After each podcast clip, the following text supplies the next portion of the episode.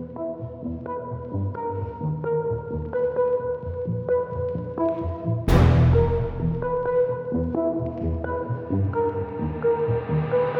babe. Yeah, babe.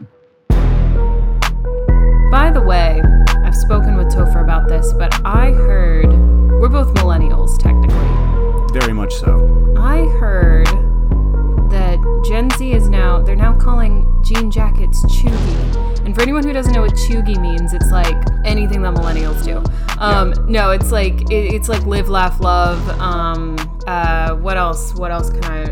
Beach art in a Manhattan apartment. Yeah, it's like the, it, it's like cheesy, but it's called like cheugy. It's corny. Yeah, yeah. Um, it's now they're now calling jean jackets chuggy, which I'm like that is a blatant attack on bisexuals. I will not stand for it, especially during Pride Month. Yeah, I really don't need to be attacked like that. Rude. Y'all are trying to bring back those stupid. You remember those little zigzag headbands that you had to like get cinched into your hair? I think I had serious scalp damage from Yes. trying to use those. Yeah. And they're trying to bring those back in, and somehow jean jackets aren't cool anymore. Get fucked. They're trying to shrink their brains and just like have scalp damage. I was rooting for you. We were all rooting for you. Anyway, I'm really excited to talk about this movie that we're talking about today. It's been a long time coming. We've wanted to cover this literally since it came out. Yeah, we. uh This was on the docket day one, pretty much. Yeah, we just wanted to find a, an appropriate time. And with his new movie coming out fairly soon, uh, we figured this is as good of a time as any. Absolutely, one of my favorite new directors. Oh, absolutely. Wonderful. He's in the new canon for me. Definitely has secured his spot like tenfold. Yeah, so um I guess we should say like uh I don't know, what's the line? Hey babe, Yeah, babe. remember that time we watched Us? You mean the 2019 Jordan Peele sophomore film following Get Out? Uh the one and only. I'm so excited to talk about this movie. Uh, he, I mean, he's done other things too. Obviously, we've got Key and Peele, and then he also directed the new Twilight Zone Yes. series, which I've seen a couple episodes of, and it's incredible. He was a huge fan of the original. Um, he even got some inspiration from one of those episodes for this movie. Yes. he's always been very uh, fascinated with doppelgangers Yeah. and the idea of having a double and the idea of like the unsettling moment that you have sometimes when you look at your own face in the mirror. And there was like trying to find my notes. Yeah. There there was a 1960 episode. It was called Mirror Image. It was It's a starring great episode. yeah, it was starring Vera Miles and Martin Milner, um, and it was kind of all about like the doppelganger like mythology because it's very prevalent in mythology. This idea of having like a twin or a double or you know an alter ego even, um, and he said that he couldn't stop wondering why is this sort of terror so visceral to me and why uh, when it comes to like the idea of these doubles why is it like what are we so afraid of Yeah. and that's really what he wanted to explore in this movie and we'll get way way more into that i have some wonderful quotes from him from interviews and all that stuff so i'm very Yeah. excited But yeah, I mean, uh, even just getting back to Twilight Zone real quick and him hosting it too, no one's voice is better for it. Uh, to succeed Rod Serling. agreed Like the original Twilight Zone is one of my favorite television things. Like I'm not even just going to call it a show. Like it's an it's an institution, right? yeah um, for sci-fi, for horror, for uh, talking about race and gender politics and yeah like coded queerness and things like that. Like all of that is there, and it was all. I'm gonna sh- weirdly give praise to a white man on this one. Rod Serling was a fucking real one. Yeah, and I mean, even the second that you know you're iconic is when you creep into um, like everyday speech. Yeah. Like, how many TV shows and movies, and then in you know our real lives, have we said, "I feel like I'm in the fucking Twilight Zone," Yeah, or like you know something like that, and and so or like, did I just enter the Twilight Zone because every it became an iconic staple, and everyone knew what you were talking about when you said. Did I just enter the Twilight Zone? Like, what the Yeah. hell is going on? absolutely. Yeah. Yeah. And I mean, it's inspired so many things. Obviously, it's been inspired parody as well, like um, Futurama with uh, For You've just entered the scary door. Yeah. It's fucking hilarious. But then also you get Black Mirror. There's no Black Mirror without Twilight Zone. I was about to say that. Yeah. yeah. Yeah, Uh, one of my favorite modern shows, you know, um, or like, I don't know, anthologies or whatever. Um, Whatever you want to call it. you don't yeah. get Creep Show without Twilight Zone. Yeah, you don't get a lot of things without it. It's again, it's iconic. But yeah, we should uh, we should get into the meat of this, I guess. And uh, wait, who are we? Yeah, I'm Nicole. I'm Topher. Yes, he's a little confused. It's fine. We're the Horror Babes. And today we're going to be doing the normal format. If you're new here, welcome. Uh, what that means is Topher will take us through who made this thing, shout out the cast and crew, and then I'll take us through the plot. And then in our third act, we're going to go into a deeper dive into the themes and just like what made this movie so great, etc., etc. So without further ado, Topher, who made this thing? Not John Carpenter, but maybe the new John Carpenter. Yeah, he's, I mean, Carpenter's still alive, but like, you know what I mean. he's got a lot. I mean, we'll we'll definitely get into this, but there's there's a this movie is steeped in reference, and and yet it does its own thing and has its own perspective, and Like that's a wonderful tea. Yeah, and that's exactly what both of us have always described a perfect horror film to be is that it's steeped in reference so that you feel at home but then it throws a different perspective in there so it teaches you something but it also makes you feel completely at home but also unsettled at home which exactly. is awesome Yeah, it's using that comfortability to uh, lure you in and make you think you know what's going to be going down, but you do not. you do not Um, there are yeah. a lot of twists especially in this one Real quick, what do you think your tether's name would be? I was thinking about that while we introduced ourselves. Um, that's a good question. Um, I don't know. I feel like I want to go. I want to go a little too deep into that because they do. Because in this, they do mean something. Oh, absolutely, yeah. Um, and a lot of them are, you know, uh, references from mythology and the Bible and all of these different things. So I feel like, I feel like I would want to actually do a deep dive on this. I don't know if I can just like say Bill or whatever. like you know, I don't, I don't really know. Bet. Do you, do you have any any ideas about what yours would be called? Not without being incredibly sacrilegious, no. What is yours gonna be like Satan? No. Not now. I think it's my cat's name. I think mine would be Marceline, and I'd be like, "That's my cat's name," and then they would be like, "Silent," because none of the tethered talk. So it's it's fine. Just making like grunting noises. Yeah. Yeah. All right. So who did make this thing? Well, Jordan Peele, as we said.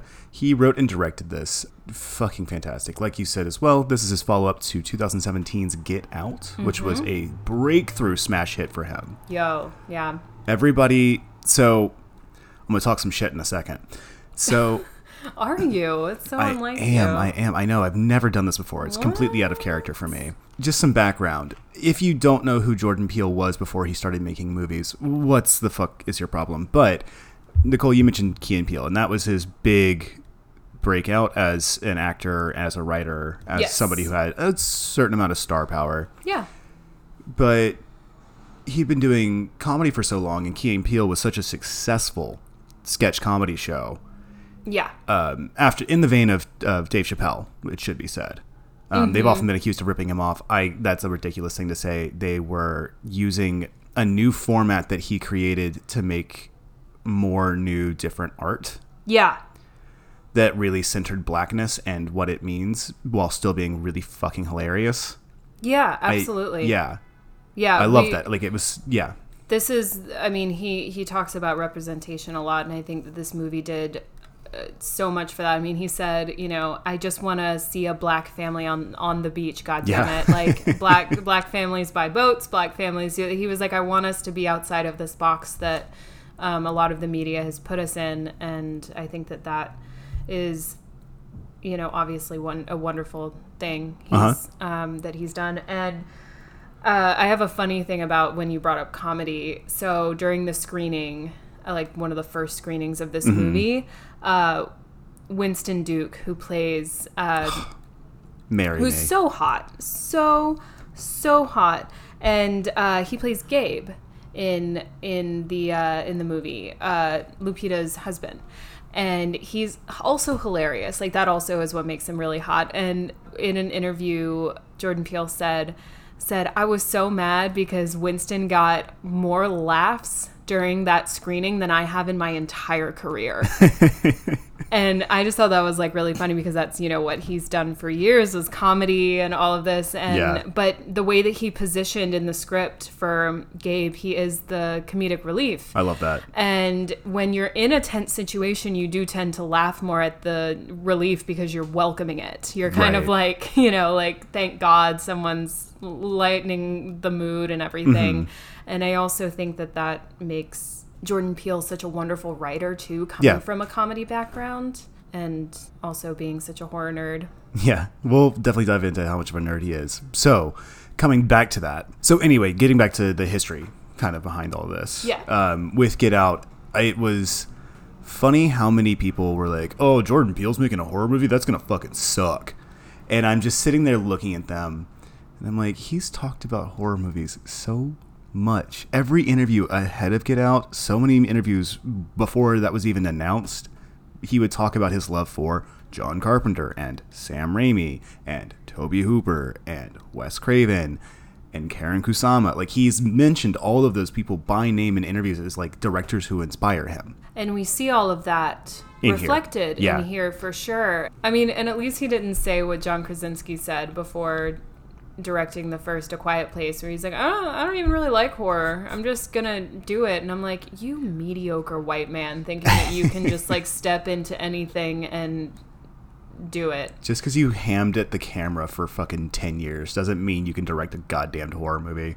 I know. So I I think that those people who were saying, you know, like, oh, it's gonna suck, definitely ate their words. Yeah, or they hated it and love a quiet place, Yeah. and which means they have terrible taste and stay far, far away from me. I do not want to talk to you. so I guess I should get to the stars. We've talked a lot about uh, Jordan Peele, and we have a lot more to say. Yeah. Um, I should also say that Get Out had a 100% Rotten Tomatoes rating when it came out, Mm-hmm. and t- for months until some asshole was like, mm, "I don't really like black people," and gave it a negative review. And because Rotten Tomatoes is a terrible, terrible calculation of what's good, Yeah. it dropped it to 99. Jesus, ev- everyone just has to steal the joy or try to, don't they?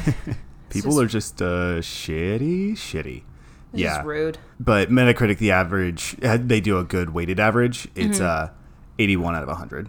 Which I mean, for for a movie, that's pretty damn good. There are very few that make it above 80. Yeah, Um, that's like the most universally acclaimed films make it above 80. yeah. So, uh, our stars. We have none other than Oscar winner and incredible actor, one of my favorite people in film, Lupita Nyong'o. Like when you go to the theater and you know you're seeing a movie with her in it, you know you're like in for a treat. Even Yeah. if she's the only one that bring, that like shows up and does her job, I'm still just like that was fantastic. Like, Yeah. she she can carry a film and she does in this. Like Such slight shoulders and yet so broad. she's I can't I can't speak enough on like how great she is as an actor Yeah. and I will talk more about that later.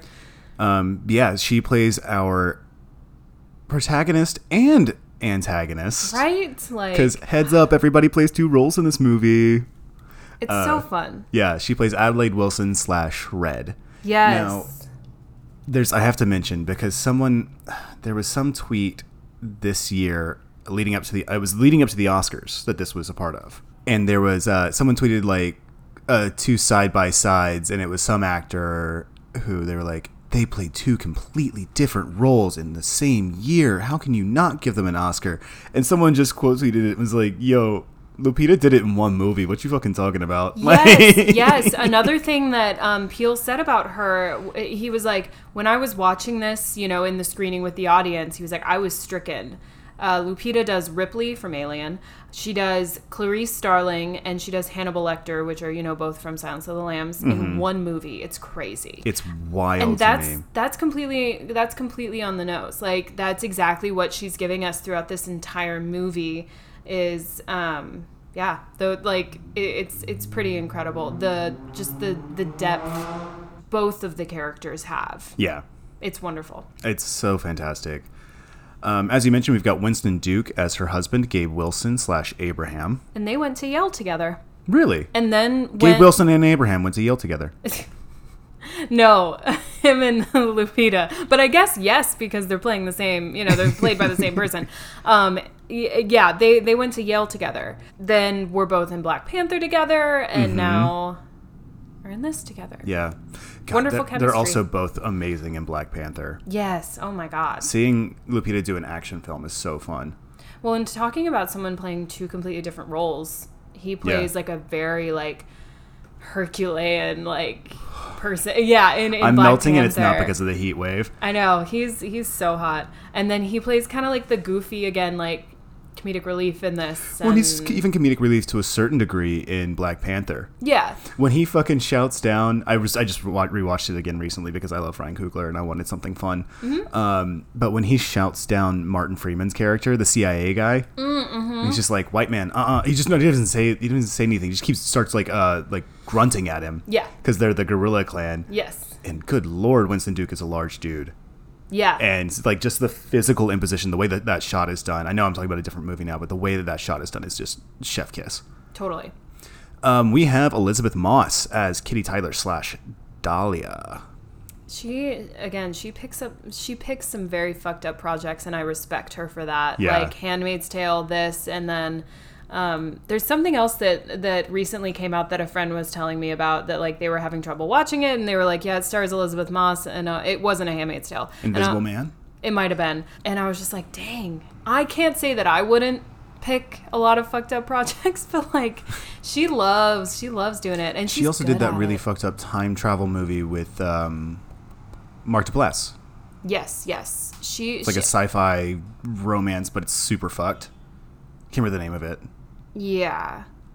She's I mean she's very good at it. Like the the the uh, that one moment in this film where she's like kind of like, you know, crying and and you you kind of think like, "Oh, like she's upset about something," but then just it turns into like maniacal laughter and like as her, yeah, as her as, as tether. her tether and it's just like, "Whoa." Yeah. I mean she's really good. She's just great. Speaking of uh, that TikTok trend where white women start crying and then just like Oh, smirk no. and wink, we No, are done with we're that. done with we are that. not. Everyone needs to that's stop so that. fucked up. Yeah, no. That needs that needed to never happen. It Quite literally white right violence. Now. Yeah. Um, another comedian who comes in here, and you know Jordan Peele hired him because they were friends. Tim Heidecker is Josh Tyler slash Tex. Tex is my favorite tether name Oh so my far. god, yeah. And this is in credits order, by the way. This is not necessarily in order of importance, but the, in, the, in the film. But Yeah. Yeah, he's Tim Heidecker is so good in this. I love him in everything, though. Yeah, he makes you hate him. Yeah, that uh, I was I was rewatching the uh, I think you should leave the other night because I couldn't sleep. And what better way to make myself go to sleep than watch one of the funniest things that's come out in the last year and a half? Uh, but yeah, him as the the jazz guy who sucks with the gazpacho soup. Oh yeah. very good, very good. Um, two newcomers to the game. Shahadi Wright Joseph as Zora Wilson or slash Umbrae, that's uh, their daughter, Mm-hmm. and Evan Alex as Jason Wilson Jason Wilson slash Pluto. Also wonderful casting. They're very, very talented kid actors. Very. very talented. and uh, I saw I watched a few videos and saw a bunch of the interactions online between the three of them. That being Evan Alex, Shahadi Wright Joseph, and Jordan Peele. Mm-hmm. They he is so sweet with them. This is like that long history of like the people in the movie. Like when you have kids in a horror film, it, you you really have to praise the people who are just so sweet with the kids on set Yeah. because it's it's tough stuff for a developing brain to handle. You know. Totally, totally, because it's, you know, uh, there's always the question of do we really tell them the why Right. or do we just direct them scream here? Yeah. You know, like it, I think it depends on the age and maybe I don't know. It's tough. Yeah, yeah. a tough it- it's yeah. But they both decided they wanted to be uh, directors Hell yeah. because of working with him, and Hell we just yeah. love to see that. You know. We love to see that. Pass it on to the next generation. Would 10 out of 10 watch whatever movie they end up directing. yeah. Also, oh my God, they're like, what a masterclass to receive. This is like, Yeah. this is Donald Glover working with uh, Tina Fey, then Dan Harmon, Yeah. and being like, okay, you couldn't really ask for a better comedy like in, Yeah. set of set of comedic instructors at that time. You know. Yeah, and that also informs us how he runs his set because think about it like if, if kids see someone and they look up to them and normally it's because they bring some sort of fun or joy to their work Yeah. right Yeah. and it so it maybe does you know so it doesn't feel like so much work like Mm-hmm. i've seen you know i i, I used to intern at um, a, a broadway camp and i would see kids get inspired because it, these teachers would just bring in so much joy for what Mm-hmm. they do and so much it, it just it's just inspiring to watch so that's that also informs us of how he uh his demeanor on set and how he runs runs shit Absolutely, yeah. um, I'm going to shout out a few crew members here because, duh. duh So, first and foremost, for me, cinematographer was Mike Gioulakis. wonderful job Yeah, we've talked about him on the podcast before because Yeah. he shot It Follows. He also shot uh, Under the Silver Lake. Which makes so much sense. There's so much of it follows in this as well, with Yeah. like the long shots and like the long zoom out. Like especially in the opening with the rabbits and everything, the long zoom out. That's so it follows. Yeah. makes sense. Um, he also, rec- his most recent project he just shot was uh, Shyamalan's new film, Old, Oh, cool. which I'm actually really excited for, tentatively, you know? yeah, I've I've heard mixed things just from people. Conceptually, it's cool, though, to yeah, me. Like, it's. I mean, I'll obviously watch it. Yeah, Duh. yeah. but- He also shot one of my favorite uh, little indie movies called John Dies at the End. yeah. You do love that. I haven't seen it, but It's a re- it's really well done. Um, The books are fantastic. I haven't read the third one. I'm waiting on it from Yeah. the library right now. But um, the books by Jason Pargin, if you want to read them, uh, John Dies at the End, and this book is full of spi- spiders. Seriously, don't touch it. I love the way he. And then the third one I'm waiting on right now is uh, What the hell did I just read? They're un- they're very very good horror books. Yeah. Um, and that movie is really fun and confusing as fuck in a good way. amazing. Um, yeah. Um, but yeah, uh, Gioulakis has worked a lot with um, with Shyamalan. He's now worked with Jordan Peele as well. He yeah, obviously shot It Follows, Under the Silver Lake. Like there's he's got a good little uh, career going for him here, and I can't wait to see more from him. yeah. Um, the music was from Michael Abels, who also did the music. Uh, he was the composer for Get Out. which genius. I don't know um, if this was like a collaboration or you know who decided, but we've got that awesome scene in the car where I got five on it is playing. Yeah, And then it's perfectly tied in with the end because we've got that Minnie Riperton song that plays in the credits. You can probably say it better than me. Les Fleurs. Yeah, thank Yeah. you. My The French, flowers. my French is shit, but that melody is sampled in "I Got Five on It." Uh huh. And yet this and then you've got this ending where like the lyrics of that song also kind of perfectly in like this weird dark optimistic way wraps up the whole story. And then also you've got like in the context of this you've got kind of like this upbeat song uh, with like multiple layers of vocals and and it's just so eerie to hear that at the end of this like already tear like straight up blood curdling horror film you've got like this Minnie Riperton jam Yeah. and it's as someone who loves music and you love music as well we both play music all of that like I just made a fire beat the other day. amazing Yeah. um that like that's huge you know like for people Mm-hmm. who notice that that's such like a deep cut that also i don't know i'm just i'm, I'm just obsessing right now i'm sorry No, no, no, totally. Because I, I was just gonna say one of my favorite pieces that he did for this is a.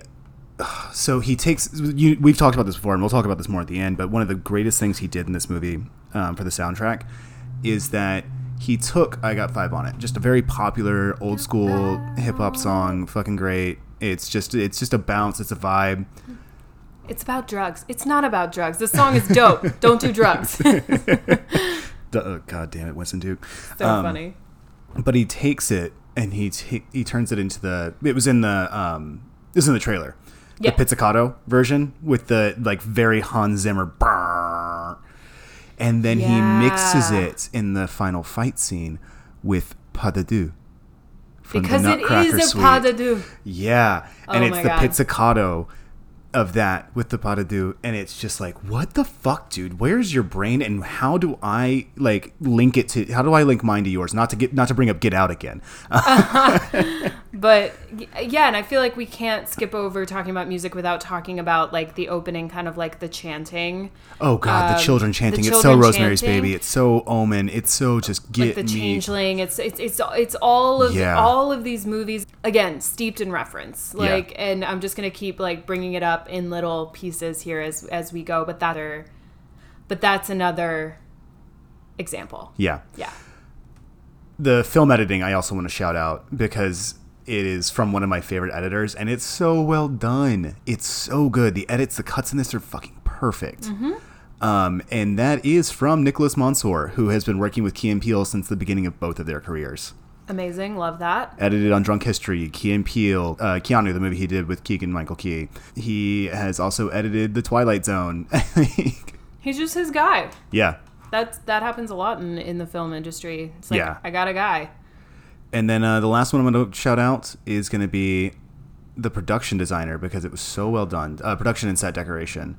Oh yeah. Um, so production designer was Ruth DeJong, who is one of my favorite production designers. She's worked on so many movies that are so fucking well done. Mm-hmm. Um, she actually has a pretty short list of credits, but in that list of credits are like several Oscars um, uh, between the art department and uh, the production design. So she worked on There Will Be Blood, nice. Tree of Life, Nice. The Master, Love it. Manchester by the Sea, Awesome. Twin Peaks: The Return, Hell yes. and Us. That's that's a pretty wonderful list. Yeah. Yeah, so the last person I want to shout out here is the set decorator because the set decoration is absolutely amazing in this and some of the biggest nerdiness in here. Yeah. Yeah, uh, Florencia Martin. Awesome. Yeah, I mean, there's even, um, I think in one of the opening shots, there's um, tons of VHSs of like Nightmare on Elm Street, um, The Goonies. The Goonies, etc. You There's know, even like such a because it's set. The opening shot is 1986. The opening Yes. scenes are, and I love that she just threw in a little. Um, this is for our younger listeners. There were these things called uh, VHSs. They ran on magnetic tape. uh, they were large cassettes, which you can now see at Urban Outfitters, which with music on them. Those are the small ones. Those are cassette tapes. The VHS was an inferior product to the beta, but marketing yada yada. And you would record on your VCR, which played VHSs, to catch a movie that was on uh, TV that you didn't own but you wanted to have, or catch up on your soap operas. I loved doing that. I have so, or I had so many VHSs of like Yeah. Mm-hmm. pop stars that I loved, their interviews. I kept all of them. Hours of General Hospital. Oh my god, yeah. My mom would tape General Hospital when she Yep. wouldn't be home from three to four or whenever it came Yeah. on. um, yeah, but she also worked worked on Manchester by the Sea. Uh, she worked on A Single Man, uh, Hmm. which is a very good movie. Uh, Mad Men, uh, House, Parks and Recreation, and uh, recently on Birds of Prey, the uh, the Great. Harley Quinn Yeah. girl gang fight DC movie. Yeah. I haven't seen it, but um, yeah, it is from. Is the production company was Jordan Peele's production company, Monkey Paw, and I love their little intro title card Yeah. uh, with the the monkey's paw stirring the tea from It's Get Out cute, on the yeah. train, and it's clearly like a New York. Tra- it's all these little nods to his own sort of stuff, and I love that. Totally. Um, and Perfect World Pictures as well. Um, distribution was from Universal Pictures. Yeah. Uh, Jason Blum again was back on this. Uh, he's really been uh, just so great in getting Jordan Peele's movies out there. Mm-hmm. Um, I really appreciate that he's highlighting a black horror director. For sure. It was released in March of 2019 at South by Southwest, Mm-hmm. and then a couple weeks later, uh, exactly two weeks later, it got its wide release. I saw this almost as soon as it came out. Um, Yeah. it was. You remember that? I think so. so I went with one of my very good friends and roommate, uh, Chris Lopez, who is a big friend of the pod. We'll have him on eventually. Was that when I Um, picked you guys up from the restaurant or was that a different movie? That was that one. oh. So I we have a tradition of going to see horror films together, and one of us will buy the tickets, and one of us will buy a pint of, um, we'll call it Happy Fun Time juice for each of us. And I, we got our wires crossed on who was doing which, so I bought the tickets, and then I was like, oh, he's running late. I'll just go ahead and grab our, uh, I'll grab our juice. Well, he also grabbed Juice. juice. And we watched this movie and it was amazing and we had a blast. And then we're like, oh shit, we should really go get some Mexican food. And it's like, there's a place right by here. We can go. Nicole comes to uh, meet us and we are hammered. at a Yeah, Mexican I don't think I've ever- housing chips and guac and enchiladas. I don't think I've ever asked for a mezcal quicker. I was like, oh my god, because I was compl- I. I think I was. It was like a. It was like a weekend or whatever. So I was doing chores or something all day. Like hadn't seen another person, so I was like, oh god. That was it's just a fun memory of mine. I have a very fond memory of the first time I watched this movie, and every time I watch this movie. But the first time I saw it was a lot of fun. For sure. Um, yeah, nice tight runtime, just under two hours, Mm-hmm. uh, and it was shot for twenty million, made two hundred and fifty-five back at the box office. As it should. Yeah, I just absolutely love it. Yeah. Um, so please take this wheel away from me before I steer us into a crash, because I'm still coming up on my meds. Oh goodness. Okay, so uh, what happens in the damn thing is we start out with a little bit with a foreword. It says that you know there are many underground tunnels in the U.S. that have no known purpose. Yeah, So we're in 1986, like you said. We've got a young girl. She's maybe six, seven, something like that, named Adelaide. She's watching a commercial for Hands Across America, which was you know this gesture yeah, it was. So yeah. it was uh, it was an event that this guy uh, Ken Kragen um, organized. So this was uh, to it was part of it, it paired with um, We Are the World. Yeah. So it was a USA for Africa. It was like an aid organization to help with the famines in Africa in the 80s. Um, it was, yeah, it was to fight famine in Africa and hunger and homelessness in the United States. But like a lot of these huge, hugely publicized movements, it's more about publicity than anything. Yeah. Um, so it, it was a gesture, I would say. Um, Yeah, and the point was to make a contiguous line across the con- the continental U.S. yeah, Um, from holding hands. yeah from Santa Monica to New York City. Yes. So uh, we're it's it's nighttime. We're at the Santa Cruz Beach boardwalk. She leaves her parents and goes into like a fun house, which already terrifying. Yeah, carnivals just have are the perfect setting for or like state fairs are like the perfect setting for a horror film because they're already just a little bit off-putting but but yet they have they're supposed to be like this fun joyous um childlike playful place you might call them uh, traditionally gothic. Yeah and fun houses are scary i i never went in one after watching that one rugrats episode One of the most inaptly named. yeah it's not fun at all No, don't like it. Um, so she sees. You would think it's a reflection, but it's not. Right. Because she gets grabbed Yes. by this quote unquote reflection. It's a doppelganger in the House of Mirrors. Uh, then we flash forward to like years later. we present see day, yeah, it's present. 2019. Yeah, it's present day. We've got an adult Adelaide. She's going on vacation with Gabe, her husband, and Zora and Jason, her children. She's, you know, we can kind of see that she's a little bit hesitant to go on the trip. She's, you know, not excited to go to the beach. Mm-hmm. Um, and she's she keeps having kind of like flashbacks from when she got separated from her parents and kind of the recovery that came with that. Like they went to a counselor they went to you know so many different people because she like kind of stopped talking or you know so we think.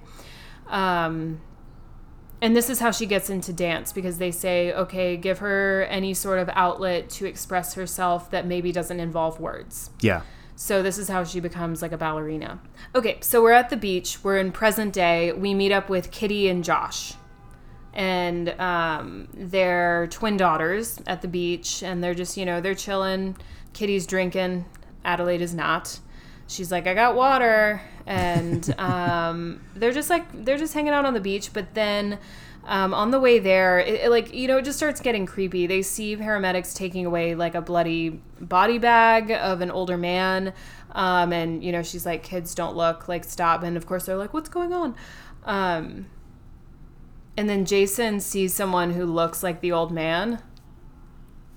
And it- Yeah, which is, on his way to the bathroom when he gets separated. It's all the there's a lot of uh huh mirroring going yes, on here. Yes, exactly. So um, Jason, just like Adelaide did when she was younger, is like, I gotta go to the bathroom, and runs off and and goes into the same like house of fun. Well, he get he's right by there, but he doesn't go in. He just goes. Oh, to the that's true. bathroom. That's Yeah. true. He's in the bathroom that's like right by there. And of course, Adelaide notices he's gone and is kind of like freaking out. Like, where is he? Where is he? And then she's like, never, you know, you can't go somewhere without telling me, yo. Mm-hmm. Like, this is triggering to me. So it's that night. They're, you know, winding down from their beach day. They're, you know, just being a family, cute family on the beach, and they're in their summer home. Gabe's like, I'm gonna watch the Dodgers. I'm gonna watch the. Gi- I'm gonna watch the Giants highlights, and then I'll uh, meet you back in the uh, magic room. Yeah, yeah, they're being really cute and silly. I should I should mention the boat scene where he initially buys a boat. It's really funny. Um, and it's he's like it veers to the left, but like I got it for super cheap, and like all, it's called the Crawdaddy or something. Yeah. Like it's really funny. Yeah, Um, Daddy, crawdaddy. It's it's an adorable moment. Like the engine goes out, and he's like he's like wait, he told me how to like fix this, and he's like hitting it, and then he like gives up, and it starts going, and then he almost falls off the boat. It's great. It's fantastic. Um, it's just a lovely moment that endears you to this family, um, even more than you already are. and, yeah, and uh, Zora and Adelaide are talking shit back and forth. Yeah, they're It's just like, very ugh. cute. They're just like, oh, he got a boat. Like, what is he doing? Like, this is so. This is corny. This like, is cheugy. yeah, this is this is cheugy. Um, so, so uh, that night the the power goes out, and they're all like, "Oh God, what the fuck?" And they're talking about you know how their richer friends. Kitty and Josh have like a backup generator and they're like Yeah. arguing about that. But then one of the kids is like, there's a family in our driveway and and Gabe is like what no there's not a family in the driveway and then he's like yeah there is and he's like okay all right he like goes and grabs a bat and he's like yo Well, he first, he first, he's like, "Yo, this is just our beach house. Can you leave us alone, please?" Yeah. Like he's very, very. He's like, Oh, "Don't yeah, call that's the, true. There's Then no need he to call the and- cops." yeah. Then he Adelaide's goes and like immediately bat. calling the cops, and Yeah. he's like, "Nah, it's fine. Like, chill." he's This like is- they're probably they might be lost like uh, let's just try to go help them like do whatever or maybe they're just the neighbors, and he's just like, "Look, we'll just chat. Like, it's fine." Yeah. So he goes out there and they're not they're not moving. So and they're just you know they're standing with their uh, holding each other's hands, just like the Hands Across America imagery, um, all that. And so he's like, okay, y'all aren't gonna move. Okay, so now I gotta go get my bat. So he goes out there and gets the bat, and then um, his doppelganger starts walking towards him, and he's like, yo, yo, like back up, I've got a bat. And uh, it's like Adelaide has called the police, and they're not. They're like 15 minutes away, and she's like, that's too long. Zora has run away because she left her window open and Yeah. you know it's it, it it very quickly descends into some madness and chaos. So they do they are successful with breaking into the house um, this family and we very quickly find out that they're all their doppelgangers. We're, we're seeing we're seeing um, mirror images you know? Um, e- they even include you know pluto which is jason's uh, double and we learn that he has like um, a lot of scarring like kind of from the nose down It looks like it's burn scars. it's burn scars for sure. Um, and he's and the thing is is that Jason I should mention this because it does come into play later. M- Jason is kind of you know an eccentric kid, like an oddball. yeah, he likes goofy. magic. He's a goof, but he likes magic. He likes pranks. He likes fire, and so does his doppelganger. yeah, So um, then we've got Umbrae, who's Zora's double, and Abraham, who is Gabe's double, and they're all led by Red, Adelaide's double, and she's the only one who can speak, and it's in this very unsettling, like raspy, um, broken voice. It's very guttural. It's very. Um, I don't even want to imitate it because I just don't. I just can't. it's Um, broken. and like, and I love. There's a choice here that Lupita makes where she goes, every time she hits the letter T and something follows it, she breaks. Oh yeah, she goes. She says like to ethered. yeah, Yeah. And it's it's almost as if someone survived like a very like someone has inhaled some serious like fire. Mm-hmm. So between that and the burn scars from the sun, you can kind of infer what has maybe gone on. Oh, we know exactly what Um, happens to her. Yeah, Yeah. yeah. Uh, at this point, though, Yes, we can kind of yes. infer maybe what's gone on. Um, but we also still have the question of why is she the only one who can speak? Um, but that also leads you to believe that she could be the leader because she is the only one who has the ability to speak, even in this raspy, guttural voice that is very alarming. Yeah, so she explains everything, um, saying that we're here to untether ourselves, and they have a, a some gold scissors, which becomes a huge symbol in this Yeah. And she tells them, you know, that that Adelaide has lived a life of comfort and joy and has eaten turkey, warm turkey on Thanksgiving. They had to eat a rabbit raw, and uh, the toys on Christmas were soft and cuddly, but theirs were sharp and cold. And like all of these, like we are different because we came into the world different, and uh, it's kind of calling out their privilege that they're they're no different other than how they came into the world Yeah. and that's an interesting commentary that we'll get to in the analysis portion. But yeah, basically, she lives a mirrored, painful version of what Adelaide has been living her whole life. Mm-hmm. Um, and she hates her for it. Who who wouldn't? Honestly, honestly, Red, I get it. That fucking Fair. sucks. So then all hell breaks loose. They all start fighting their own doppelgangers. Um, we kind of follow Gabe first, and he ends up killing Abraham with the boat Yeah. the motor from the back of the boat. And Adelaide ends up being like handcuffed. Uh, Jason learns that Pluto completely mirrors his actions. And traps him And- using that. Yeah. Yes. And they manage to escape via the boat. Right. Uh, so they're. Zora and Adelaide are eating their words. what they made fun of just now saved them. Um, so they go to their they go to their friend's house. They're Yeah. on their way. They're Yeah. on their way. But meanwhile, It's right across the bay. Yeah. yeah. But meanwhile, the same thing is happening to the Tyler family. Uh, they also are a family of four. Yeah, so they're kind of ambushed and end up being murdered by their own tethered. Um, Horrifying moment for the parents there. Even though uh, Kitty and Josh suck, yeah. and their daughters suck. Mm-hmm. Uh, they have to watch their daughters be stabbed to death in front of them yeah. before they die. Yeah. And so the Wilsons, our other family, arrive and they're attacked as well. They're, you know, they're they're uh, once again fighting. Um, and they finally overpower and kill all of the doubles that are there. And this causes them to realize like we're not the only ones with doppelgangers. We like it's it must be everyone because I I think it's a huge realization for Adelaide because she's probably thinking like cuz she was so young, she's probably thinking like this she's coming for me and that's mm-hmm. it.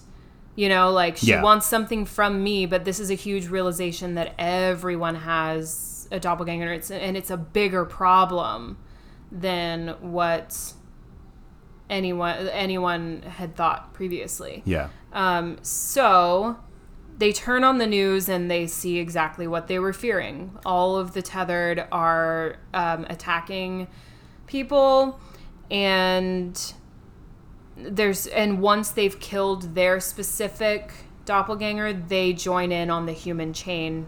Again, the hands across America imagery. Um, so the Wilsons are like, okay, we're going to Mexico. We're gonna escape. we're gonna get out of here. We're gonna we're f- fuck this shit. I'm out.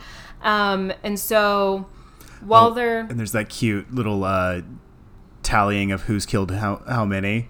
yeah, because they're like that they're like trying to figure out. This is another kind of like comic moment, like a dark comedy moment, where they're like trying to figure out who's gonna drive. Yeah. And um and Gabe is like, I killed two. I killed two. And um, everyone's like one, one, two, and then they're like, "No, actually, I did this, I did that." Yeah. And it's like, it's funny. And then Zora's, I killed the twin. I killed both the twins. No, you didn't. No, you didn't. I just killed the the second one or whatever. I killed Kitty. It's it's really funny. And then um, Horrifying. eventually Zora's like is like, "Mom, you're handcuffed. Dad, your leg is fucked up. Like I'm driving. Like period." And so they um they let her drive, but Umbrae attacks the car. Yeah. And Zora is just like she starts speeding, she stops really quickly, kills her by, you know, she, stopping, she hits a tree, she's dead. Um, so that's that. yeah. Adelaide has to go over and check it out. Yeah. Yeah. Um, so they get back to the boardwalk, and um, everyone it, it's it's just a, it's a nightmare. Everyone's Mm-hmm. been like slaughtered. Um, they find the road blocked by a burning car, and they realize that it's it's their car because they took the the Tyler's car Yeah. um, because that's where they were. And so they uh, Pluto kind of emerges from the car uh, or from around the car, whatever. Underneath. Yeah. Underneath, yeah. And we realize um, that it's a trap that was uh, set by Pluto. And I should mention that this is the first time that um, Jason is able to ignite his little like magic trick fire starter thingy. I'm sorry, Mm-hmm. Yeah. I don't do magic. I don't know the proper terminology. It's like a little flint thing. Yeah, it's like a friction flint, you know, Yeah. um, flame starter. But anyway, it's the it's the first time that he's actually had a spark, and it's really cute because Zora looks at him and just like gives him a fist bump, like dope.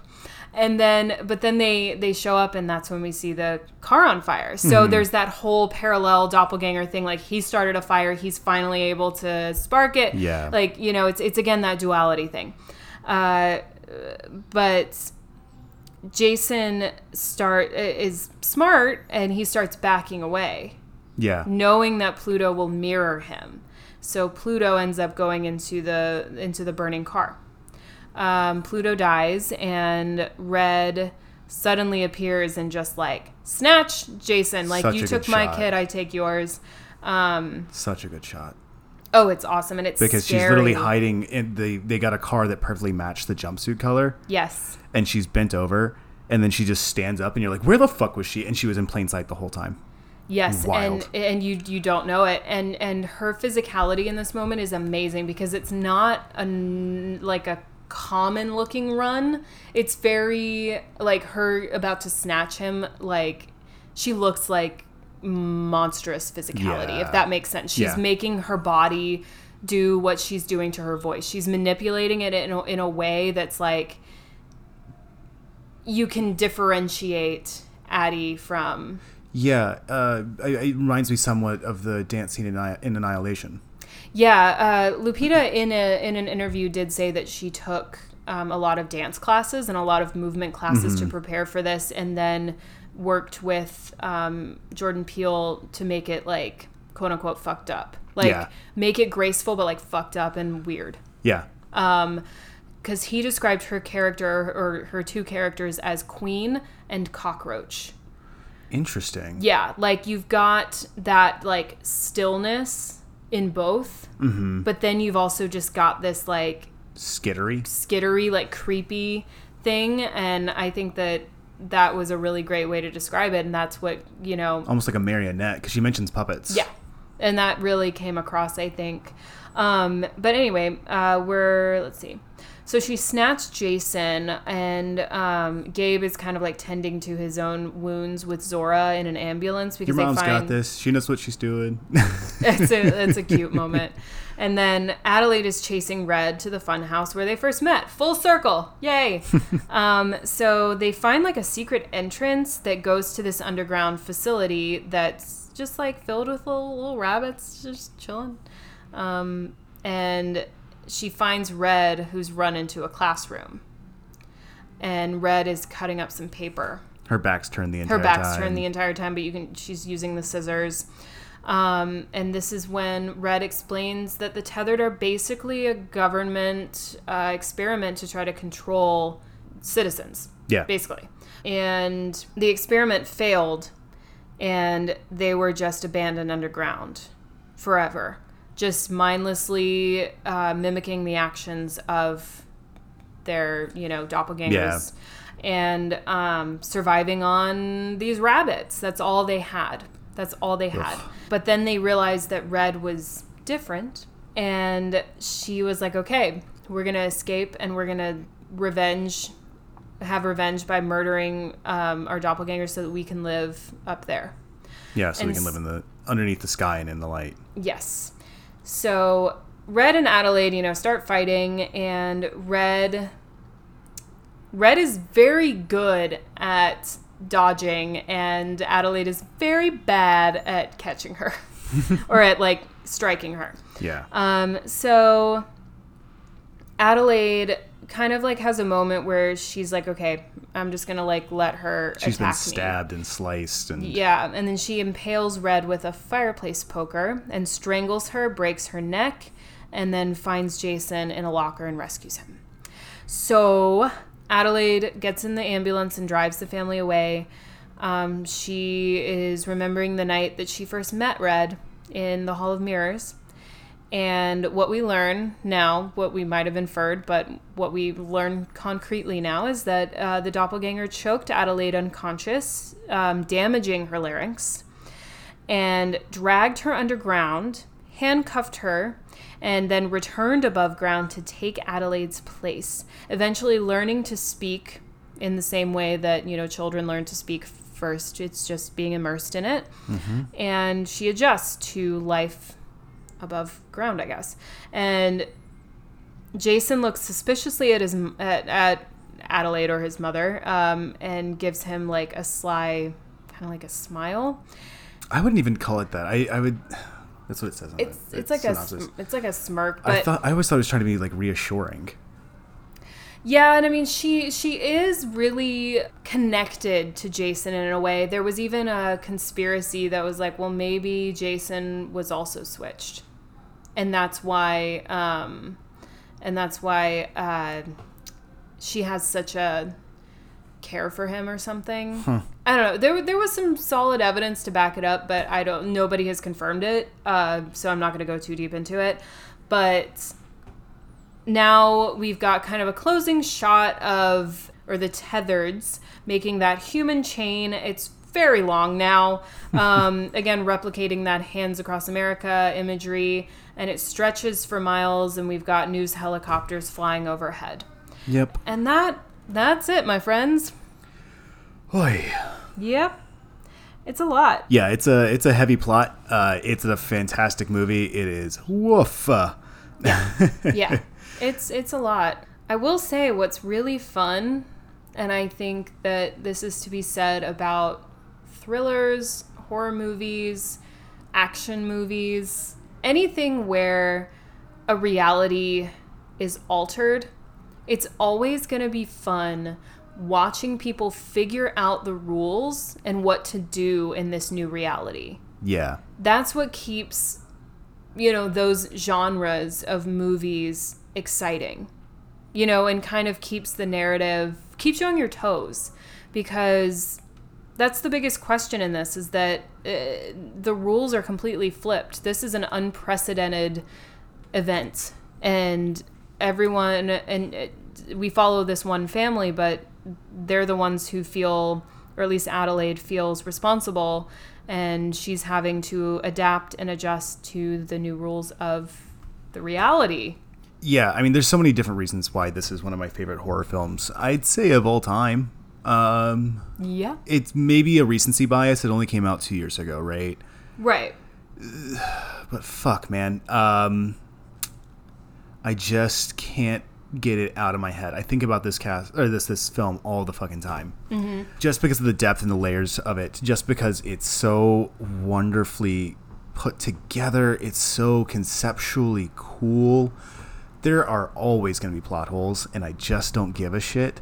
yeah But it's just, oh man, it's really really good. And I, I there's so many things I want to talk about. So why don't we jump into one of them?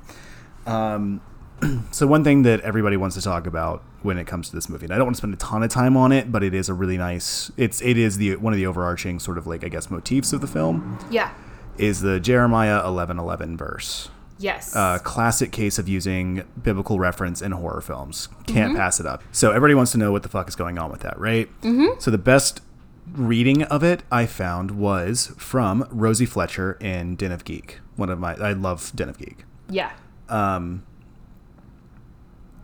So we never actually see the verse in the film, the like what the uh, the text of the verse says. yeah But everybody keeps going to the uh, King James version of the Bible, which is a very bad translation of the Bible, I must say. Um, also, where we get the where we get Lucifer, but because Lucifer just means yeah, uh, like uh, brilliant one essentially in Latin Vulgate, uh, and it's never capitalized, and then they name it that anyway.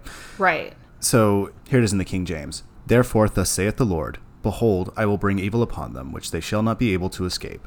And though they shall cry unto me, I will not hearken unto them. Right? Okay, so Yeah. Jeremiah is a doomsayer prophet, right? There's a bunch of these prophets in uh, the Christian version version of the what they call the Old Testament, right? yes Um, and it's jeremiah 11 11 which again plays into that twin duality Yeah. type One one situation. one one. One, Uh, one, one, There's one. four of them, and it's mirrored. Yeah. It it it comes up again and again. Can't get any better than that. it's perfect. Um, so basically, uh, the big read. I'm not going to go deep into this article. I will post it in our footnotes, but I'm not going to go deep into the article. But it is a very good one. Yeah, yeah, yeah. Um, comes down to false gods. Um, that was a big one. Uh, t- turning their eyes from the one true God, so Yeah. to speak. Um, there's a lot of debate around that, but anyway, um, don't need to get into a whole religious lecture here. Um, so what? The the false gods is the best read I've seen on it. Uh, we have Gabe worshiping capitalism, essentially yeah. keeping up with the Joneses, or well, the Tylers in this, um, chasing a life that is essentially meaningless, uh, in that he already has everything he needs. Right? He has a loving wife that he has a good relationship with. He has kids who are really great. yeah. Um, you've got Zora, who's obsessed with her phone. Um, we see that time and again. Like she's just never off of it. Yeah. We've got Jason, who is constantly distracted by new hobbies, but particularly hides behind a mask from the world and is obsessed with magic. So, magic, not God, yada yada, right? Yeah. Um, and Adelaide, who is, we find out, Yeah. uh, I, I, I, hers is hard, but then you also see it with the Tylers even more explicitly, right? Yeah.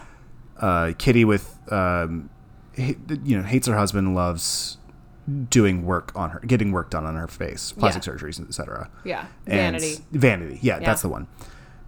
The twins are dismissive and just rude and bad kids. Yeah. Um, and then Josh is drunk and stupid and all about possessions and shit. Yeah.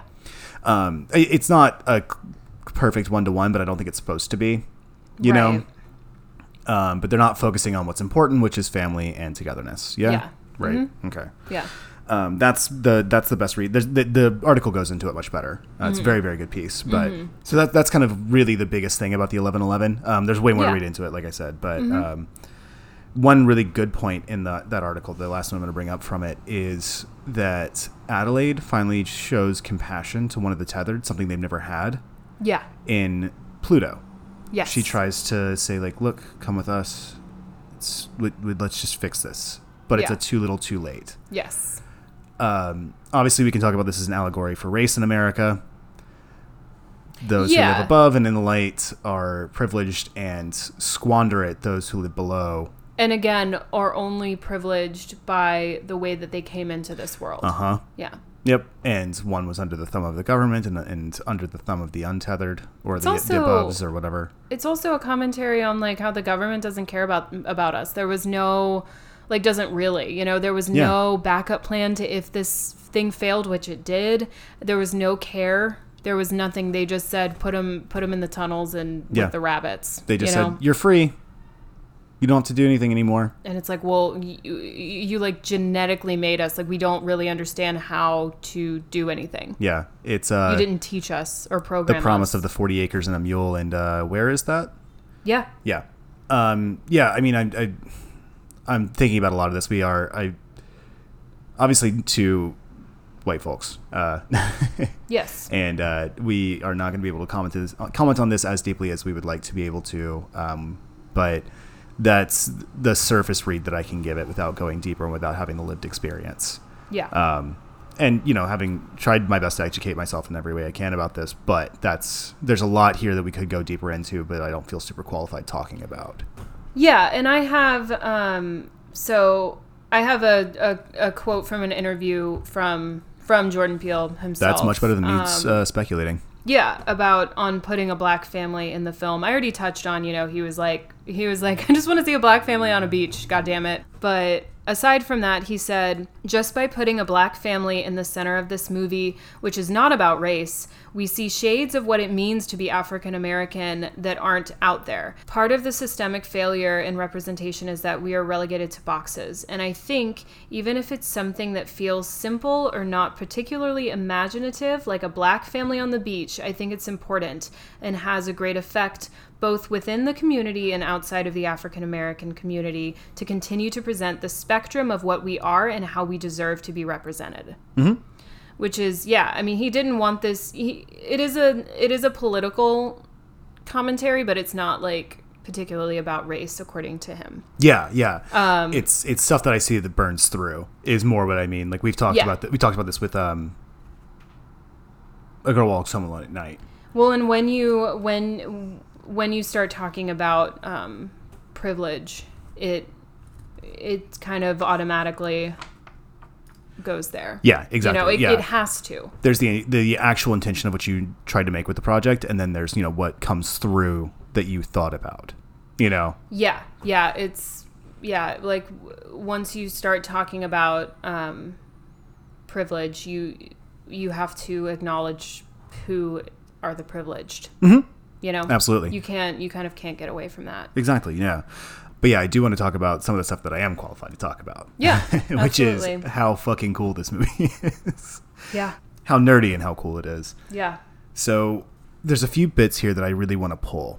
Obviously, we want to talk about why why we think he's like John Carpenter Part Two, Yes. and obviously we're going to say that is not to put him in J- Carpenter's shadow, but to say that he just has the same kinds of sensibilities yeah. that Carpenter has, and that he can be his own director, and that I'm not trying to put him in a box about this, but it is so clear how much he loves Carpenter. Yeah, and and again, he he did such a wonderful job um, on you know something that we talk about quite often, where you know steep it in reference. Like if it, you know, horror is one of those genres where it's it's a big genre, but at the same time, it's a small one. Like you've Yeah. got some big fishes that we've all seen films by, and they're wonderful. Um, And then, but you've as as an own as your own identity, you should put your own perspective on it. And I think that there is not another movie like this. And uh, like with him taking, you know, references and and shots and stuff, there still is not another movie like this. No, You know, no, like no. he did his own thing, but yet kind of was able to express his love for the genre at the same time. Yeah. I mean, like, I even see references to, like, They Live in here. Yeah, I'm I'm just gonna keep throwing you know quotes from him out because I just read so many interviews and I think that and they just keep applying. Sure. Um, this is him on using like picture perfect images in horror, which is something we talk about a lot. Is Yeah. like taking something that's very pristine and then just turning the dial a little little bit over to the dark side. So he said, "I think that's my style. My favorite horror images are the beautiful ones that are subverted. This is why I was drawn to the Stepford Wives and movies like Jaws and The mm-hmm, Shining mm-hmm, appeal to me." Mm-hmm. Is that when you have something idyllic and beautiful and sort of perfect, that's where true horror lies. In this movie, it's even to present the shiny, happy, hands across America version of our culture with the promise of the darkness underneath. That's They Live. Yeah, yeah, exactly, exactly. So, so yeah, to your point, he he did just that. He was Yeah. like, I want to take all of the things that I loved watching or still love watching and put my own spin on it. And god damn it, he did. Yeah, like, I, and so when I when I talk about Carpenter, I want to I want to get really nerdy for a second because they both are too. Okay, fine. So Jordan uh, uh, Peele shoots in a way that is so reflective of particularly Halloween. Um, when we get Yeah. into the funhouse sequence, when we see Adelaide wander away, we go from wide shots to close follows Mm-hmm. um, and front follows. Right, so he with, there's a camera operator likely on a dolly, Yeah. just slowly tracking backwards. Mm-hmm. Um, so like we were talking about, like comparing him to like Sam Raimi. You Yeah. can't. They're not. They're not even the same kind of person. As much as he loves Raimi, and he said that before, they're just completely different directors. yeah. Um, Raimi is all about fast moving, mul- like fifteen thousand shots in one. Splatter and gore. Well, yeah, but even just like Yeah. in camera operation, right? We talked about this with um, recently with uh, uh, drag, not drag me to hell. Yeah, drag me to hell. Sorry. Yeah. Yeah, we talked about this recently with Drag Me to Hell, where the Raimi, like we talked about the Raimi sequence and breaking that down about how it's about 15 different cuts that Yeah. are all super fast and then one long one. Mm-hmm. He, there's no fast cuts here. The camera's very, very still throughout most of this movie. And Yeah. when it does move, it moves slowly. There's not a lot of jump cuts. There's not a lot of like quick reverses. Yeah. You know, there's nothing like that Yeah. Um, most of the cuts are actually to mirrored scenes, right? So Yes. Thinking here, um, and this is where I'll compare him to somebody like Garland uh, as well. And I mentioned the Annihilation dance sequence. Yeah. The dance sequence in this is one of my favorites. And The using dan- dance. Yeah. Mhm. hmm So using dance as using dance in horror films needs to happen more. One because dancers know how to use their bodies in wonderful, interesting, creepy as shit ways. Um, so he has it's this fight in a hallway, mm-hmm. right? The final fight between Adelaide and Red, mm-hmm. and it's where we start to realize that Adelaide was the tethered. It's like where we start get. It's where we get more of the confirmation, right? Yes. We do get the full concrete reveal, but even even without that, it would be fantastic. Yeah. To leave it there, you know, you don't need it to to do that. yeah. So I I, I I just will watch. I've watched the scene on its own multiple times, just because it's so amazingly done between the lighting, the music, the choreography. And it was smart to use dance as her expressive art form because, again, relating it back, what other art forms use mirrors as much? Uh huh. You know, it's exactly. just again, it's just Yep. again the details It's that just he's layered. layering It's in. heavy-handed as shit, but I'm fine with that. I Yeah. don't mind a heavy hand when it's really when the hand is that deft. You know. Yeah, You can be yeah. deft and or you can be you can be dexterous and heavy-handed.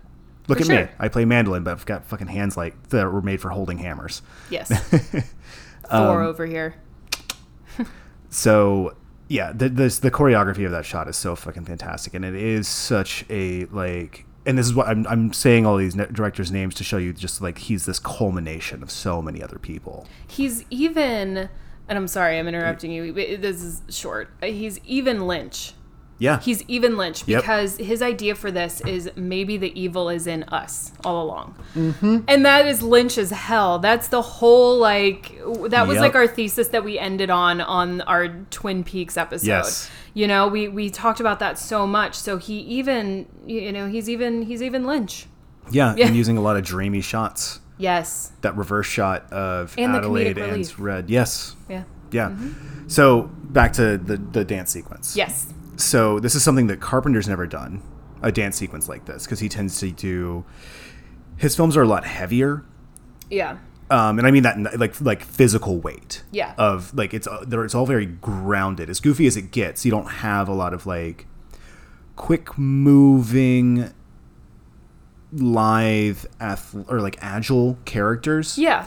Even when you've got you know Jamie Lee Curtis, who's a fucking stick in Halloween Yeah. she doesn't move like somebody who's that that body style. She doesn't know how to use her body, so she's clumsy. People in his movies are clumsy. Yeah, and yeah, and that was definitely that was definitely his point, kind of doing like a teen movie. Teens are clumsy. Oh yeah, totally. In Halloween. Yes, yes, yes. Sorry, I was I was, tr- was taking a second to follow you there, but then look at Garland. All of his characters float. Yeah, Right, like I, this is a thing in video games that we talk about sometimes when we draw these comparisons because I think they are very. It's very apt to compare these those two genres. yeah, Um, they're both semi. Well, one's a heavily interactive medium. I think films are fairly interactive, more than people say they are. Mm-hmm. Um, I, that's a whole another debate. But so we talking know, floaty versus crisp, for sure. right? And this is floaty versus clumsy. And I don't mean floaty in like they could just like pop off the earth at any moment. I mean that they glide through. Yeah. You don't feel the footsteps in a Garland movie. Yeah, You feel the footsteps in a Carpenter movie, right? agreed. like yeah, no character regardless of their body size you don't they always are very grounded in where they stand. And garland lets things float through because he does like to operate in a lot of uh, sort of more dreamy sequences right? Mm-hmm. even in things he writes that he doesn't direct but thinking specifically of ex machina and of annihilation. Yeah. you never feel the characters move. They just do. And i think that this is a nice combination of those two yeah, here in this particular sequence. Because Adelaide regresses to her tethered state while Red glides around her, taking decisive, quick, but unfelt steps. She's just out of the way. She's air. She's she's smoke. that's a good point. She's a shadow. Yeah, yeah, exactly. And I think it's so brilliant there Yeah. that she's not the original shadow, yet she becomes the shadow in this moment because you can't attack your own shadow. yeah, And only by letting go and releasing, it's a very like Obi Wan moment, right? When she finally kills Red, mm-hmm. and I think that's that's it's just fucking cool, and it's Yeah. having Adelaide who's been with in here again. So back to the mirrored shots. the fight cut fight scene is intercut between or the dance fight is intercut between the memories of them dancing as teenagers, right? Yeah. And this is the pas de deux. Mm-hmm. And it's Adelaide on stage dancing beautifully and gorgeously. It, it- just all these like brilliant, brilliant ballet moves. Mm-hmm. And then you've got Red who's doing this very like avant garde, like Stravinsky moving around. Yeah. Um, so Stravinsky versus Tchaikovsky, right? V- the same idea: heavy, grounded, light and airy. Yeah. Yep. No, and I think a- that, I think I think that's where his brain was, if I can guess, when he's like, regardless that's an interesting analysis so Yeah. i think it's valuable in, in, in, in its own right yeah, I just it's those sorts of shots that make me feel so inspired by him as a director. yeah Uh, like director to director, I'm like, fuck, dude, that's good. Like that's the kind of shit that I try to think about. Like For I sure. when I write scripts, even I write them as a director because I want to think about how the shot breaks down. 100% Yeah. yeah Um, and I think he does the same thing, you know? Mm-hmm. Mm-hmm. So yeah, what about your favorite shots? What are, what are some of yours? I mean, there, there, there are so many. What the first thing that comes to mind is honestly the slow um, zoom out in the beginning of the rabbit cages, um, Oh yeah. because I, I just think it's, again, it's really like it's called an establishing shot for a reason, um, and this establishes kind of what the whole movie is about, but in one shot and using like animals, because there, there are dark and light rabbits. Mm-hmm. In, in and the whole- mixed. and mixed. Like I don't I don't think that that was a mistake. Um, and there's they're all in their own cages, and and what I mean about the dark and the light is that that's a huge theme in this. Like the dark is the is the underground or the underworld, which in traditional you know mythology that's what we think of. Oh, we can get and- into some mythology on this too. Yeah. And then we've got, you know, the white and the mixed rabbits, which are probably representative of the above world. the underworld and the above world. I don't. Yeah. Um, I don't know. Um, and and they're all again, they're all in cages. Yeah. I mean, the first thing it brings to mind for me is experimentation. Yeah, exactly. It kind of it sets you up for so many different things. It sets you up as like there's duality, and then it sets you up for um, the idea of being caged and being stuck, and then it presents the idea of like experiments because we know that um, traditionally, unfortunately, experiments have been done on animals, namely rabbits. Yeah. um, rats and rabbits really. And so so it just kind of it, it in a weird way in one shot kind of sets you up completely for what's about to happen in kind of a really nuanced way and i just really appreciate that. It's also just a pretty shot even though it's animals in cages and i fucking hate seeing that. Um, it was still a really good idea to execute for this particular film Yeah, I. I mean, obviously, one of my favorites is just a completely isomorphic shot. Um, it's just a series of reverses between Gabe and the the tethered family, um, when they when he first goes out into the driveway okay I'm Mm-hmm. and they're just now. standing there in shadow, not moving, not responding, making no notice that he's even there. And he, it's it's a bunch of crosses, is why I love it. right So he crosses upstage, then downstage, then upstage, then downstage in these two moments. yeah and moves his way forward. And he is such a phys- large man, right? Yeah. And having him take up so much of the screen and then it reverses, and you've got this family who's way in the background standing there just completely still, but they're on the high ground. Yeah. And there's this, it's, I, I don't know, there's something about the, like, where the eye lines are and everything there that just is so clever to me. And that is one of the most Carpenter shots in the film to me, is using the three dimensionality of film yeah uh, or it is a two dimensional medium, obviously, but it feels three dimensional because of the way he uses, with the way Peele uses the camera set or the movie set as a stage. yeah And Carpenter does a lot of the same things, Yeah. where you have these shots where the family's in the top third of the shot, right? But Yeah. they're centered. So yeah, Gabe crosses downstage from the right third to the middle 3rd Mm-hmm. and I think that's so brilliant. Like it's just these moments here, right? Yeah. Um, with them being slightly off center, and the obviously the driveway's not perfectly level, and all of these things. Like it, it really gives you this sort of sense of like he does not have the upper hand here Totally. you are immediately told that like your brain is like oh right yep nope he is gonna lose this one yeah. And I love I love again kind of going back to the references and stuff. I love the familiarity that we're given with everything pops off because like the power goes out. Like that's such a that's such a tool that like every anyone who's ever seen a horror film ever is like, "Okay, let's go. The power's off. It's dark. What's about to happen?" Like you still you never know what's going to happen, but with the power going off, you know it's about to pop off. You know? Yeah, it's not happening Yeah. or it it's all about to happen is what I really should say.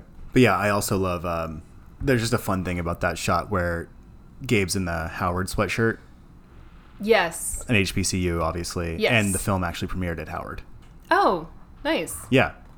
Right?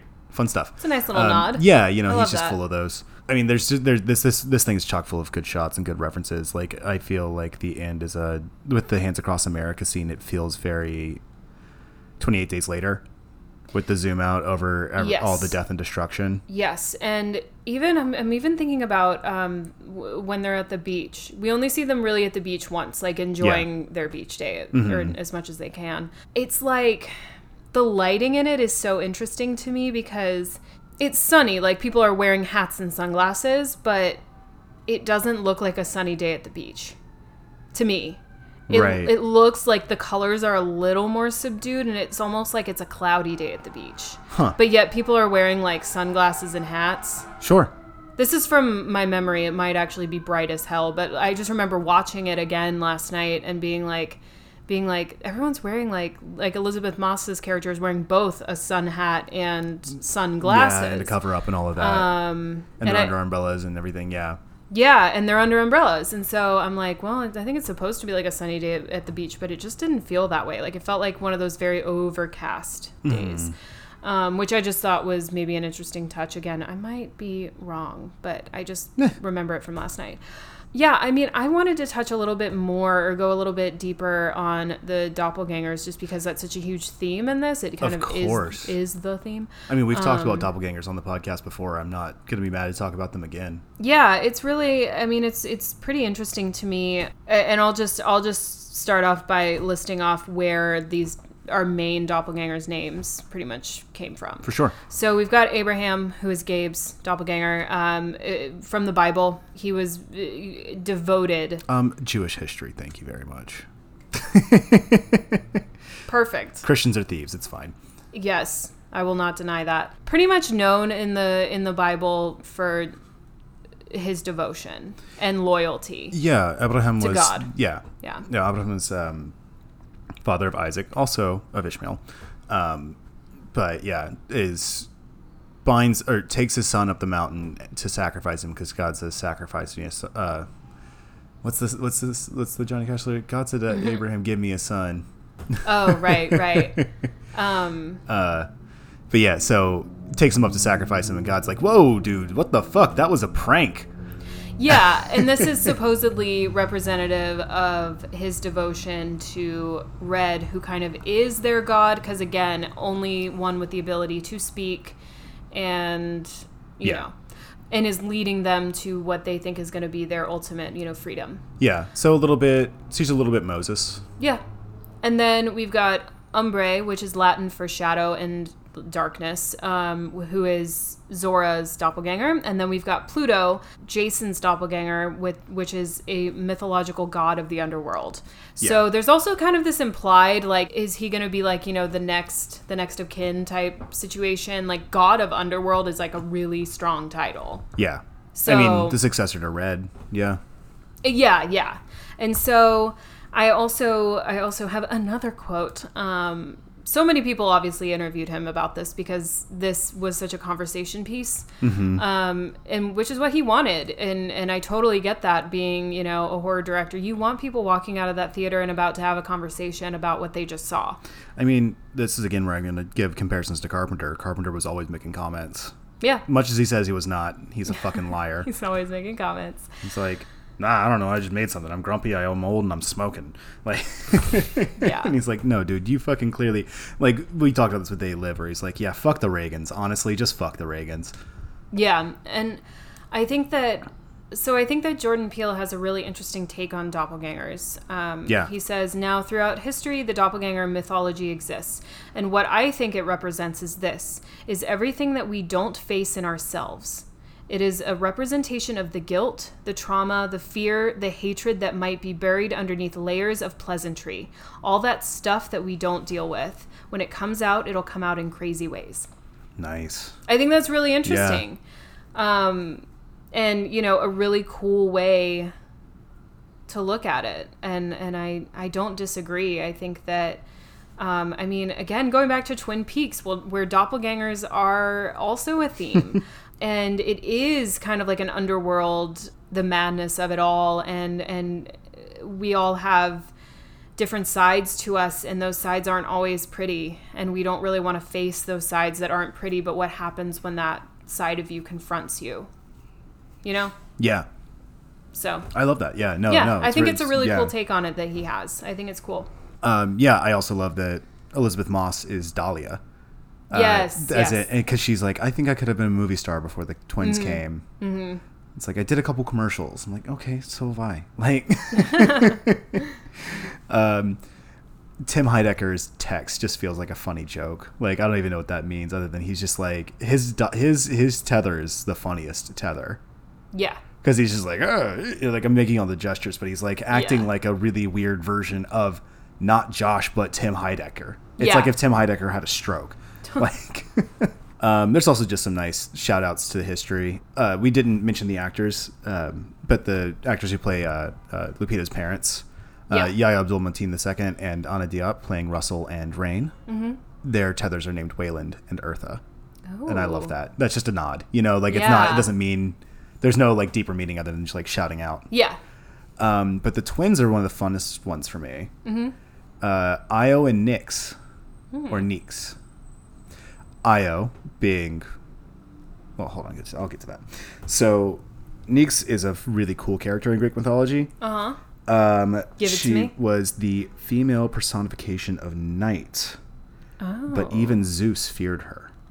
Shit. Uh, yeah, it was in that. That comes up in uh, in Homer. Damn, girl. Yeah, that's in uh that's in the Iliad. And then we had uh the then Io is one of you know it's a moon around uh, the planet Jupiter. Jupiter Yes. being the Roman name for Zeus.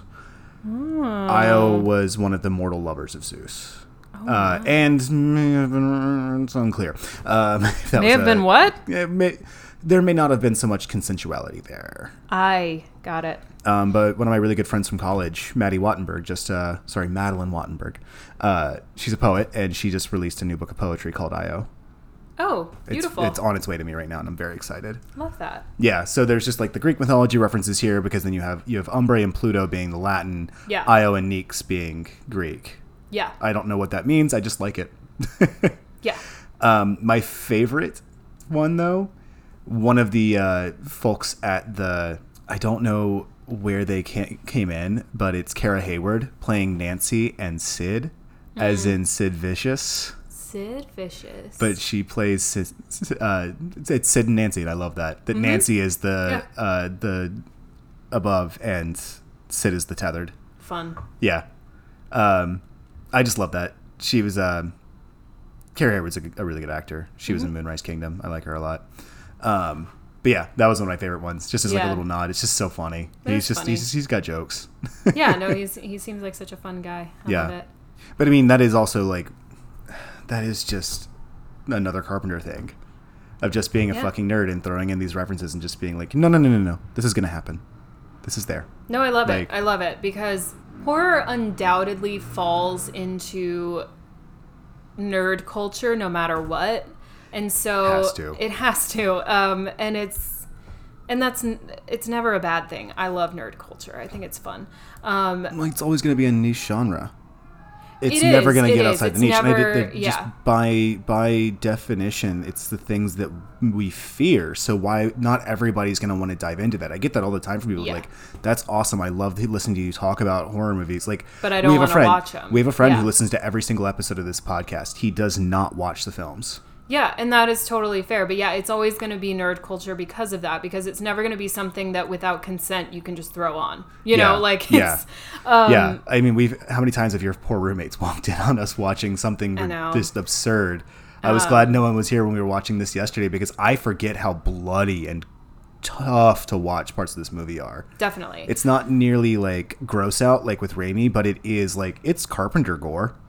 Yeah, and I mean this is just a, a just a on the nose like visceral horror movie up and down. Yeah. Um so that moment when Gabe gets hit in the knee with the bat. ugh, As someone who has bad knees, same, same. I'm just like I don't like knee stuff. I don't like knee I've stuff been at hit in all. the knee, not with the bat, but I've been hitting the knee a bunch of times, and it fucking not hurts. fun.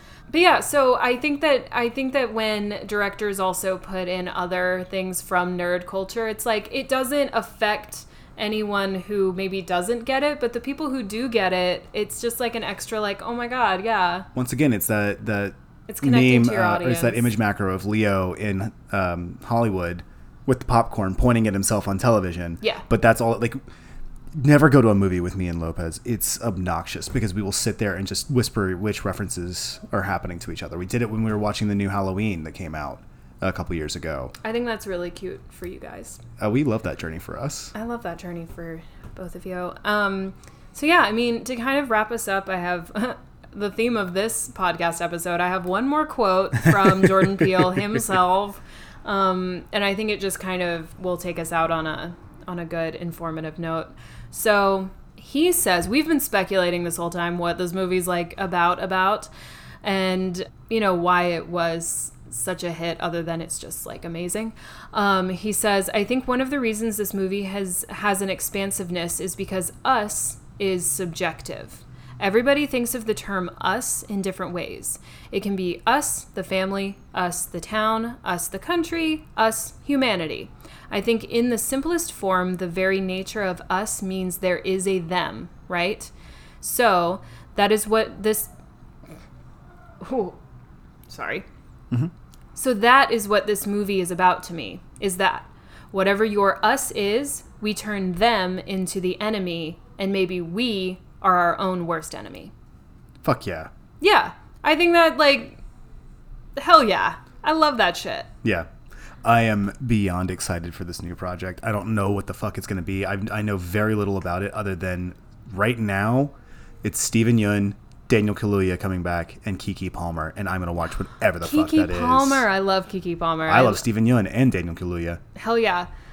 Okay, great. Um, I think that wraps us up on a really great. I could go on forever. I I, could talk for four more hours about this. Couldn't we always? But we're gonna let you guys go. Um, we love you so much. You know where to find us. We're on Instagram at Horror Babes Podcast. We're on Twitter at Horror Babes Pod, and you can always find us at horrorbabespodcast.com. Uh, stay safe, babes. We love ya. Bye, Bye babes. babes.